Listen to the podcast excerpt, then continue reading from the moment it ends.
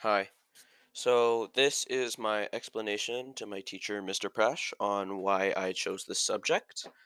Um, so I chose this subject because as a Jew, uh, I find that it's really important that we teach about the Holocaust, and also because the problem of book banning is a serious one because it's a uh, it's another attack on free speech and what we should teach the children of today is very important.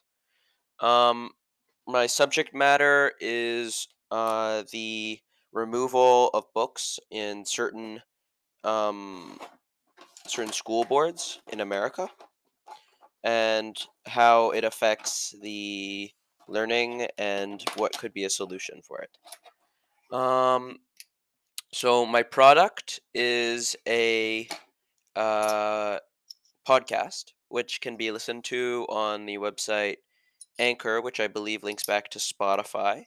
I've already made one podcast on here, and it's done a lot better than I thought it would. It, it even has listens recently, so I think it could reach a pretty broad audience. Um, my target audience is people who are maybe in America or have dealt with book banning around their area that would like to learn a little bit more and possibly even learn what the book has to say. And uh, what I've learned is through a bit of my research, I read some New York Times articles. I, I looked at some some websites.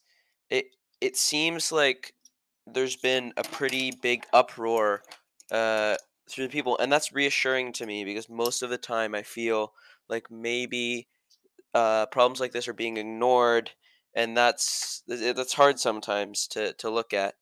So I think that it gives me hope, and I think that people can also learn from my podcast and will be encouraged to go, you know, develop their own or something like that. Thank you.